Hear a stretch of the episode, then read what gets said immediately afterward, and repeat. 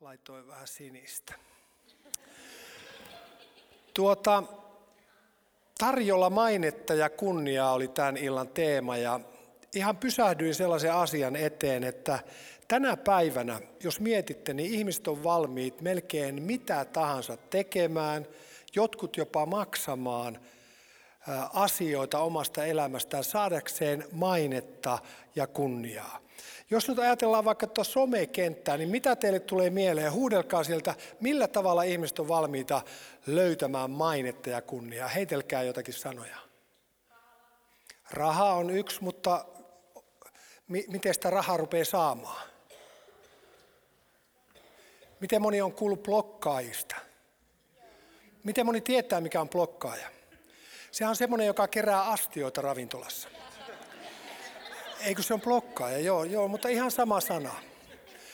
Eli tuota, sitten on semmoinen niin kuin some, somen kautta tulevaa kuuluisuutta, joka näyttää, että miten tuo kaveri on voinut päästä, mutta se on kehittänyt jonkun kuvan, jossa sen äh, tavallaan niin kuin maine tai olemus tai joku, joku tuota, hänen keksimänsä asia saa vähän niin kuin julkisuutta. Ja joillakin on sanotaan kymmenistä jopa miljooniin seuraajia omassa elämässä.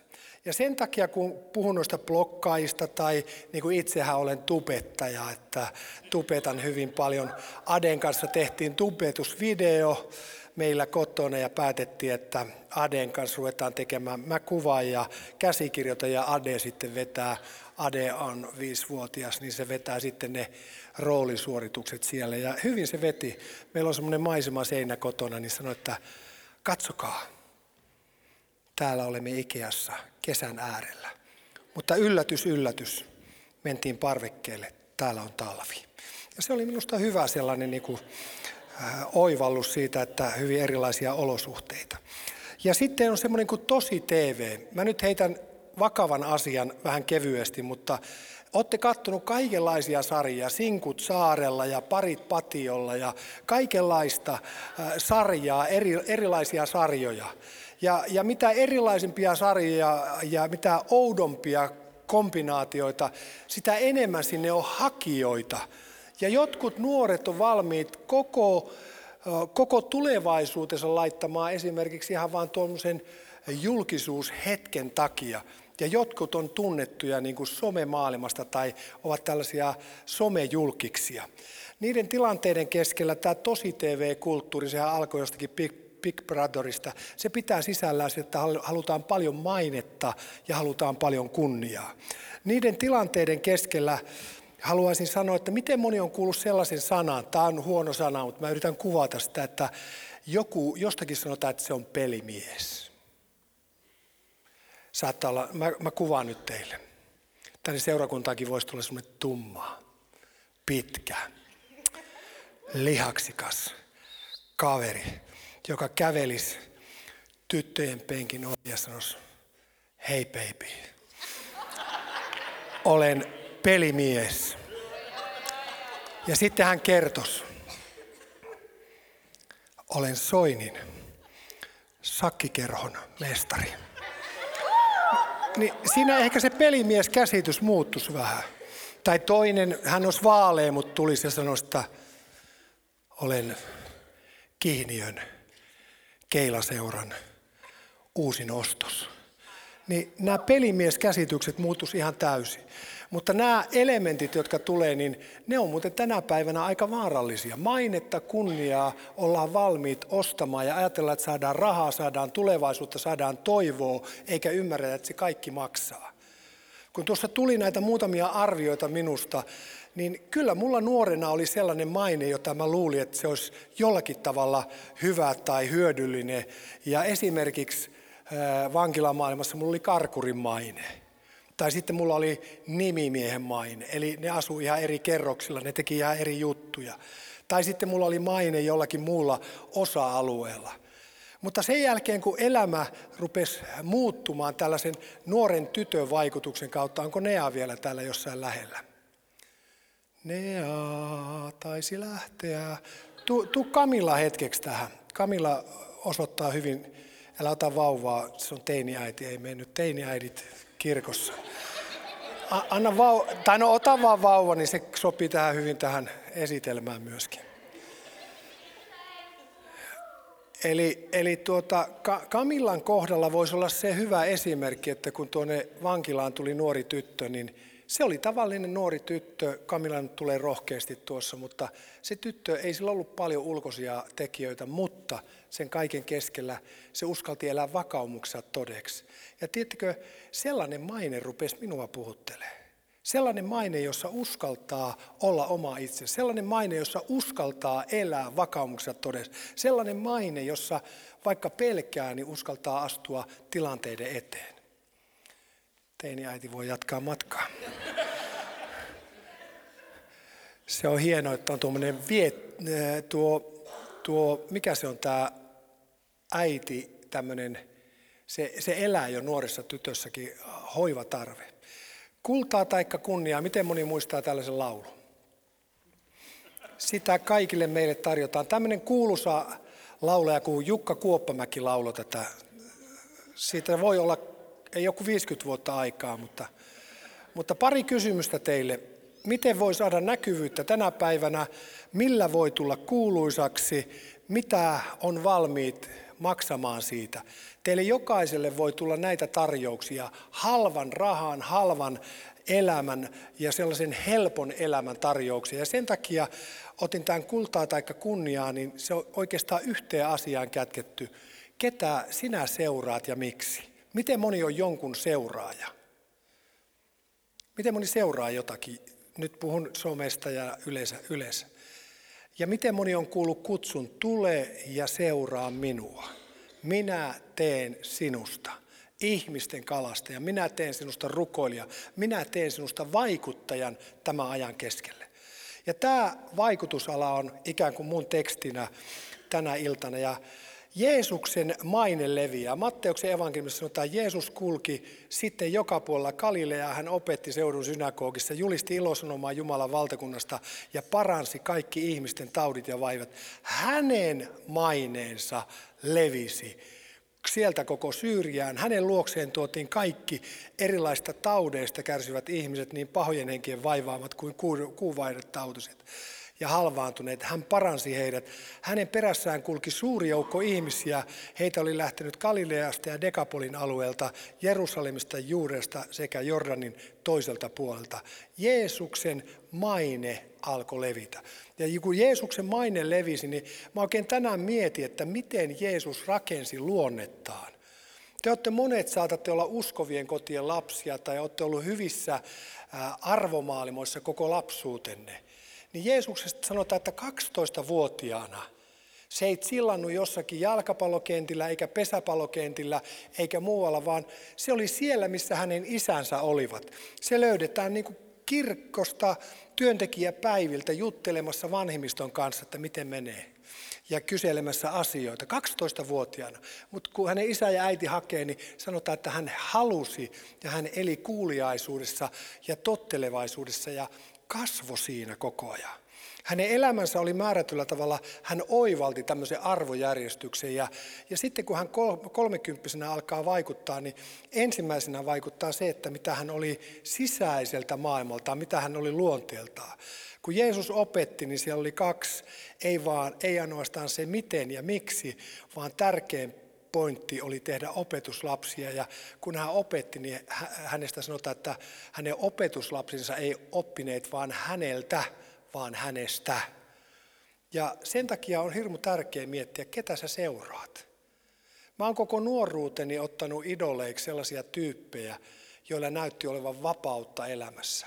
Koko nuoruuteni ottanut esimerkiksi sellaisia tyyppejä, jotka uskalti tehdä mitä haluaa. Mutta en koskaan katsonut sitä polkua loppuun asti, kun yksi vanha poliisi, siis todella nyt vanha poliisi, nelikymppinen, otti mut kuulusteluja ja sanoi, että Markku, hän näkee, mihin sun elämä on menossa. Ja hän tavallaan siellä kuulustelussa pysäytti mut ajattelemaan, että hän on nähnyt tuon tien niin monta kertaa, minne se johtaa. Silloin mä rupesin miettimään, että mun elämästä on kyse, eikä ole ihan yhden tekevää, ketä minä seuraan. Ei ole ihan yhden tekevää, kenetkä minä otan idoliksi omaan elämään. Jos me katsotaan vaikka kauniita ja rohkeita, jota tietysti kukaan teistä ei katso, mutta jos joku kattos, niin meille voi käydä niin kuin sille mummolle, joka katsoi tätä edellistä äh, amerikkalaista versioa, mikä sen nimi on tuo, äh, ei kun just kauniit ja rohkeat, se on, mikä tämä suomalainen versio on? Sa, salatut eläimet. Niin tuota, no kyllä ne on aika eläimiä siinä. Mutta kauniit ja rohkeat, niin ajatelkaa, tämä mummo oli niin täpinöissä sen sarjansa keskellä, että kysyttiin rukousaiheita seurakunnassa, niin se nosti käteen, sanoi, no muistetaan ritkeet, sillä on ollut vaikeita viime aikoina. Ni, niin voi, voi joskus kadottaa niin kuin aidoja alkuperäisiä ja, ja voi niin kuin muistaa ritkeä. Ei mulla ole mitään sitä vasta, että ritkeä muistetaan, mutta oli mummolla mennyt puurot ja vellit vähän sekaisin. Ja teitä naurattaa, mutta niin menee monilla teilläkin.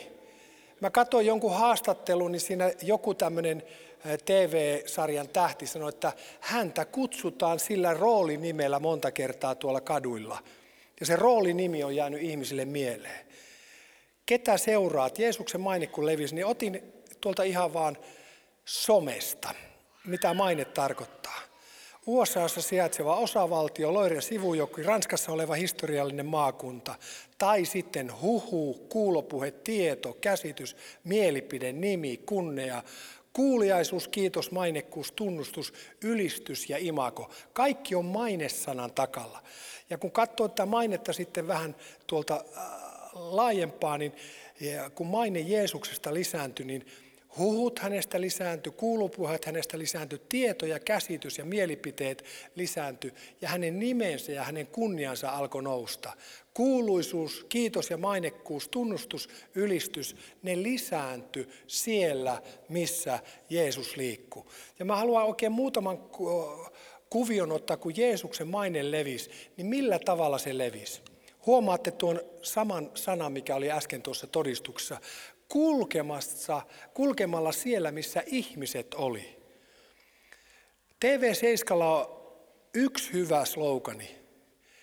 Siellä voi olla enemmänkin, mutta jäi mieleen.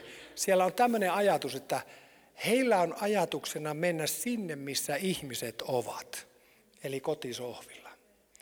Ja kun he menee sinne, missä ihmiset on kotisohvilla, he tuo sinne evankeliumi. Kulkee siellä, missä ihmiset on ja katoppa ihan nopeasti sivusivillään vieruskaveria – Sinun vieruskaveri on kätketty sellainen mahdollisuus vaikuttaa, jota ei kukaan pastori, ei kukaan vanhemmistoveli, ei kukaan liideri, ei edes heimoneuvoston jäsen pysty vaikuttamaan niin kuin sinä pystyt vaikuttamaan. Sulle on annettu mahdollisuus elää ja vaikuttaa siellä, missä olet. Ja, ja voi olla, että Kristus sinussa on se, joka leviää tuolla maineena ympäri, että se uskaltaa elää vakaumuksessa todeksi. Opettamalla Jumalan tuntemista ja hänen tahtonsa tekemistä. Eli Jeesus ei opettanut vain jotakin omia juttuja, vaan opetti Jumalan tuntemista ja kaikessa mitä hän teki tai toimi, hänen tahtonsa tekemistä. Miten moni muistaa, mä viimeksi täällä sanoin, mikä on uskon ja epäuskon ero. Muistaako joku? Uskon ja epäuskon ero. Usko tahtoo tehdä Jumalan tahdon. Se ei ole sen kummempaa. Epäusko ei ole jotain meidän heikkoutta tai jotain muuta, vaan epäusko ei tahdo tehdä Jumalan tahtoa. Usko tahtoo aina tehdä Jumalan tahdon. Ja kun pari menee naimisiin, Arttu meni Lauran kanssa naimisiin eräänä päivänä, niin mua siunaa vieläkin. Mä oon kymmeniä, jos en tai useita kymmeniä, tai en tiedä miten paljon, mutta useissa kymmenissä on ne avioparit, joita mä oon siunannut avioliittoon tämän pastoriura aikana. Ja on kahdenlaista siunaamista. Toinen on siunaaminen ja toinen on vihkiminen. Ja kun saatiin vihkiluvat, niin sen jälkeen. Mutta se on aina niin kuin hienoa nähdä, kun juttelee nuorten kanssa, kysyy heidän vakaumuksensa ja kysyy sen tien. Niin siellä ei ole yksi ainut asia. Tahdotko elää ja toimia. Ja se tahtoelämän ratkaisu on niin tärkeä, että se kantaa niiden vaikeiden päivienkin yli. Ei ole mahdollista tavallaan, kun tekee, tekee Jumala edessä, ei ole mahdollista heti ensimmäisen vaikeuden tullen kääntää kelkkaansa. Jos sä luulet, että avioliitto on sitä, että se vaan huulet töttörillä kulette siellä ja Tartsan ajelee kiikulla lampusta sinun luoksesi sinne Niin ei se ihan noin mene. Tai en tiedä, joillakin voi mennäkin, mutta meillä ei lamput kestä. Julistamalla valtakunnan evankeliumin salaisuutta, ja tämä salaisuus on niissä tiedon sanoissa, mitä kuultiin tänäänkin. Tai se on siinä viisauden sanoissa, jota voidaan sanoa ihmisten elämään. Tai se on siinä, että lasket käden sairasten päälle ja nämä tulevat terveiksi. Jumalan valtakunnan salaisuus on siinä, että Jumala käyttää tavallista ihmistä parantamalla kaikenlaisia tauteja ja vaivoja, joita kansassa oli. Ja tiettikö, tämä kirkkaus tulee tulevina päivinä yhä enemmän lisääntymään. Ainoat parantumiset ei ole niin kuin Niilo Ylivainion kokousten aikaan täällä etuosassa. Miten moni on kuullut Niilo Ylivainion kokouksista? Jokainen helluntai, siitä yli 30 vuotta. Sua ei ollut edes suunniteltu silloin, kun oli Niilo Ylivainion kokoukset. Silloin tapahtui kaikki täällä edessä, mutta nykyisin alkaa tapahtua sillä tavalla, että saat tuolla ihmisten parissa ja sä näet Jumalan valtasuuruuden siinä arkielämässä, jota sä viet eteenpäin. Ja Jeesuksen maine rakentui sisällöstä. Taivaallinen tapaa aina sisältä ulospäin ja inhimillinen tapa, somevaikuttaminen tai muu ulkoa sisäänpäin. On monia sellaisia, jotka saa hetkessä mainetta, saa hetkessä kunniaa, saattaa saada, että ajelee parhaimmilla autoilla ja saa parhaat kuviot omassa elämässä. On pelimiehen maine tai pelinaisen maine, mutta sisäisesti ei ole kovinkaan monta vuotta, kun huomaa, että tupettaminen olisi ihan itse kullekin tärkeää. Alkaa vähän toisenlainen tupetus. Ja niiden tilanteiden keskellä tupeet kelpaa. Ja, ja niiden tilanteiden keskellä huomaa, että kauneus on katoavasta. Kun sä katsot illalla peiliin, niin saattaa olla, että sä oot nuori komea tai nuori kaunis, niin ei mene kauaa, kun sä oot vaan vanha, mutta karismaattinen. Ja vanha, mutta vaikutusalainen. Että se ilme muuttuu ja silloin ratkaisee sisäiset arvot, ei ulkoiset. Musta on mahtava nähdä sellaisia kauniita vanhuksia – siis itseäni vanhempia, kauniita vanhuksia, jotka tavallaan elää sitä vanhuuttaan tasapainossa itsensä ja ympäristössä kanssa. Sitten on osa sellaisia, jotka on kaiken kielteisyyden lähtökohtia ja tuntuu, että otat aina kun kauhan työdät kaivoon, niin aina tulee niin kuin, eikö tämä vesi puhdistu millään. Se on jotakin sellaista, joka sisäisessä maailmassa vaikuttaa hyvää tai huonoa ympäristöön ja uskovana ihmisenä meidän pitäisi jättää hyvä maine. Jeesuksen maine rakentui sisällöstä, siitä mitä hän opetti, julisti ja paranti. Hänellä oli maine evankeliumin julistajana, hyvien uutisten levittäjänä. Ja anna teille yhden esimerkin. Päätä tästä päivästä eteenpäin puhua kaverista hänen selän takanaan niin paljon hyvää kuin kerkeet. Aina kun se kääntää selkänsä, niin jotakin kuiskit, jotakin positiivista, rohkaisevaa, kannustavaa. Mikä merkitys sillä on? Sun oma elämä rakentuu. Mitä enemmän sä meet kielteisyyteen, sitä enemmän se kielteisyys ottaa susta otetta. Hänellä oli maine myöskin taivasten valtakunnan opettajana. Jeesuksella oli maine syntisten ystävänä. Ei sillä tavalla, että menee siihen samaan lätäkköön, vaan sillä tavalla, että hän auttaa noita ihmisiä. Hänellä oli maine sairaiden parantajana. Hänellä oli maine ihmeiden tekijänä. Hänellä oli maine sidottujen vapauttajana. Ja tiettikö, tämä kohta tuli tänä päivänä, äh, tuossa viikolla, kun oli rukouskokoukset, niin ihan uudella tavalla mulle. Sanotaan, että silloin kun sä vapautat sidottuja, kahlehdittuja ihmisiä, äh, Herra antaa sinun valkeutesi loistaa, niin tuli, tuli tämä sana ja mä uskon, että se on tälle seurakunnalle, niin kuin, en tarkoita pelkästään Seinäjoen helluntai-seurakuntaa, vaan tälle seurakunnalle, joka tässä ajassa asuu on niin monia uskovia, jotka on sidottu toisten mielipiteisiin. On niin monia uskovia, jotka on sidottu siihen, että ei voi elää sellaista rohkeata, voimakasta, profeetaalista uskoelämää. Ja näitä sidottuja pitäisi vapauttaa siihen vapauteen, jonka armovaa vapautta. Ja musta on niin mahtava, Mä oon kertonut täällä esimerkin, mutta siinä alkaa huumorikukkia ja siinä alkaa luova kyky evankelioida kukkia. Me oltiin Kuopiossa aikoinaan laulamassa torilla, tai me oltiin joka viikonloppu siellä, ja se oli monia tapahtumia. Muistan ikäni, kun tuli semmoinen nuorisoporukka. Me laulettiin toripöydille, ja torihan oli Kuopion semmoinen informaatiokeskus. Siellä oli kaikki, sieltä alkoi stand-up-komiikka, sieltä alkoi performanssit, sieltä alkoi kaikki nämä, ää, mikä tämä on tämä, kun hypitään, parkourit alkoi, siinä oli, meillä oli vielä semmoinen kiva, että parkour-ohjaajat tuli perässä, eli, eli poliisit. Ja tuota, mentiin, mentiin aitojen ja muurien ja muiden yli. Ja meillä oli tämä parkkour ja kaikki nämä. Mutta muistan kerran, kun laulettiin Kuopion toreilla, mä olin jo uskossa, olin tuota nuorisotyön tekijä, niin siihen tulee nuorisojoukko, semmoinen metelöivä, ja siellä oli, näki, että yksi oli niin kuin porukan kingi ja tuli siihen mun eteen. Sori, että mä käytän tämmöistä kieltä, mutta näin se kaveri sanoi. Tuli mun eteen ja sanoi, että kusta päässä. Mä että ei haittaa mitään, että Jumala rakastaa sua siitä huolimatta. Ja, ja se oli musta niin hyvä, kun se kaveri itsekin tajusi, että ei se haittaa, vaikka mä oon tämmöinen kaveri, niin siitä huolimatta Jumalan rakkaus voi tulla. Ja Jumala, sen kaveri tajus sen ja se tilanne, joka oli ollut vaikea, niin se jollakin tavalla ratkesi siinä. Ja voi olla, että kaveri muistaa lopuikänsä, että vaikka hän onnettomana tuli kertomaan, niin uskovat ei hyljänneet, vaan tuli vastaan. Hänellä oli maine vääryyden oikasijana. Ja mä nyt sanon yhden sellaisen kuvio, esimerkiksi tuolla eh, mun vanhassa elämässä, sori että mä mainitsin tuon vankila, mutta kun siellä oli kavereita, jotka kiroili, ja kun mä olin paikalla, niin ne rupes pyytelee anteeksi. Niin mä en koskaan sanonut, että ei se mitään. Mä annoin tuntea sen synnin tulon niin syvällä, niin syvällä kuin vaan pystyy. Totta kai, jos hän pyytää anteeksi sitä, että mun läsnäolo sai hänet pyytämään kiroilijana anteeksi sitä, että kiroilin, enhän mä tee, ei, ei minun takia. Totta kai minä annoin, että kyllä.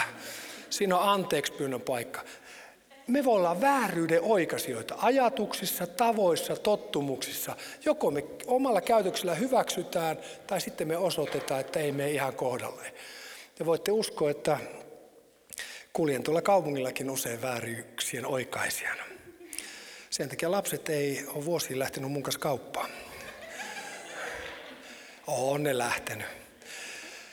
Hän ei keskittynyt oman karjäärinsä kasvattamiseen, hän ei panostanut oman imakonsa luomiseen. Nämä on niin kuin kaikki tälle maailmalle. Hän ei resurssoinut aikaansa oman brändinsä rakentamiseen. Hän keskittyi taivaallisen isän tahdon tekemiseen. Hän panosti ihmisten elämän syvimpien tarpeiden täyttämiseen. Hän antoi aikansa ja energiansa taivasten valtakunnan rakentamiseen.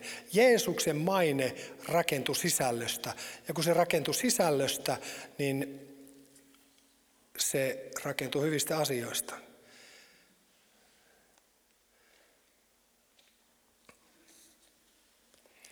Pannaan tuolta tuo viimeinen tian. Kun se rakentui sisällöstä, niin se tuli noista elementeistä. Ja tämä oli oikeastaan mun teksti ja mun ajatus. Jeesuksen maine oli sen kaltainen, että hän liikkui ihmisten keskellä ja osoitti heille, että on olemassa jotakin arvokkaampaa, jotakin pyhempää, jotakin puhtaampaa. Tämä maailma antaa lyhytaikaista ja korkeakorkosta. Ja niiden tilanteiden keskellä sun maine voi kasvaa. Mutta useimmiten sillä on valtavan kova hinta. Ja sillä maineella voi olla sellainen, että Ota nyt ihan vaan esimerkiksi sulle, että joku, joka ajattelee, että pikavipeillä ja muilla saa hetkessä raha-asiat kuntoon, niin mä tunnen paljon nuoria. Mä tiedän paljon nuoria, jotka on ottanut halvalla tai nopeasti ja loppuelämä menee maksellessa niitä. Tai jos vanhemmat hoitaa, niin saattaa kerta toisen jälkeen olla samassa. Niin sama on myöskin henkisten ja hengellisten arvojen kohdalla. Älä myy itseäsi, äläkä omaa elämäsi halvalla. Noustaan yhdessä ylös ja rukoillaan. Yksi lyhyt kertomus. Ette varmaan useimmat ollut päiväkokouksessa, mutta tämä kertomus on minusta aika hyvä. Kuuntele tämä ää, ää, laini ensin. Rikas on se, jolta ei puutu mitään. Saitko kiinni? Köyhä on sellainen, jolta aina puuttuu jotain, olipa hänellä miten paljon tahansa. Eräänä päivänä hyvin, erään hyvin varakkaan perheen isä vei poikansa maaseudulle. Isä halusi näyttää pojalleen, miten köyhissä oloissa ihmiset saattoivat asua. He viettivät muutaman päivän ja yön maatilalla, jossa asui köyhä nelilapsinen perhe.